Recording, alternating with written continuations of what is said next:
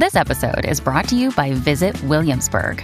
In Williamsburg, Virginia, there's never too much of a good thing. Whether you're a foodie, a golfer, a history buff, a shopaholic, an outdoor enthusiast, or a thrill seeker, you'll find what you came for here and more. So ask yourself, what is it you want? Discover Williamsburg and plan your trip at visitwilliamsburg.com. You're listening to Michigan News from MLive for Tuesday, May 17th, and I'm your host, Jessica Shepard. A northern Michigan wildfire is 75% contained. Michigan saw a small business boom in 2021, and South Haven can now close beaches and piers during unsafe conditions. The Blue Lakes fire in northern Michigan is 75% contained, and roads are being opened inside the fire zone while officials use drones to identify hotspots, officials announced on Monday. The Michigan Department of Natural Resources has been fighting the fire since Friday. It was started by a lightning strike Wednesday night that smoldered for a few days before spreading, resulting in the wildfire. Containment means that the fire is unlikely to spread beyond the containment lines where firefighters have plowed a line down to bare earth, removing all fire fuels around that portion of the fire, said Kerry Heckman, DNR Fire Public Information Officer. The DNR is using a drone and infrared imaging to identify those hotspots that need attention, Heckman said. Today's estimate of 2,200 acres is smaller than what was estimated on Sunday due to improved mapping, she said. The uncontained portion of the Blue Lakes fire line is primarily in low, wet areas that are difficult for firefighters to reach. Crews were working Monday in those areas to connect gaps in the containment line.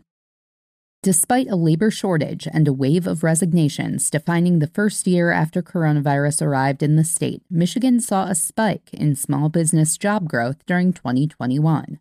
The first three quarters of the year saw the fastest start to small business job growth in 23 years, according to the Michigan Bureau of Labor Market Information.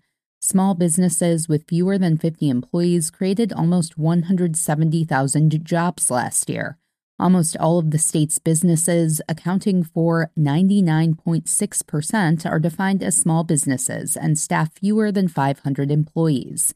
Michigan is home to 902,000 small businesses, which represents nearly half of the state's workforce at 48.3%. This entrepreneurial spirit has been on the rise since the start of the pandemic and continued into 2021. New ventures in 2021 saw a 59% increase compared to 2019 as 150,000 new small business applications were filed. A new ordinance is designed to keep people off the South Haven piers when conditions are unsafe. The city of South Haven has the authority to close beaches and Lake Michigan piers when there are unsafe conditions after a new ordinance was adopted in January. Diving or jumping from piers is also prohibited.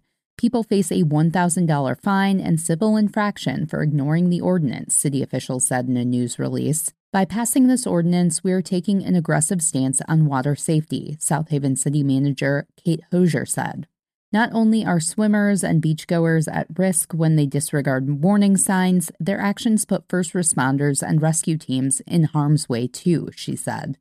Last summer in the South Haven area, three people drowned and there were 23 rescues of people struggling in Lake Michigan. When the beach is closed, people are prohibited from entering the water. The city manager, police chief, harbor master, and the director of the South Haven Area Emergency Services Authority all have the ability to close or partially close beaches. You can always find the latest Michigan news by visiting mlive.com and make sure to check us out on Facebook, Instagram, and Twitter. We'll be back here tomorrow with more Michigan news from MLive. Thanks for listening and have a great day.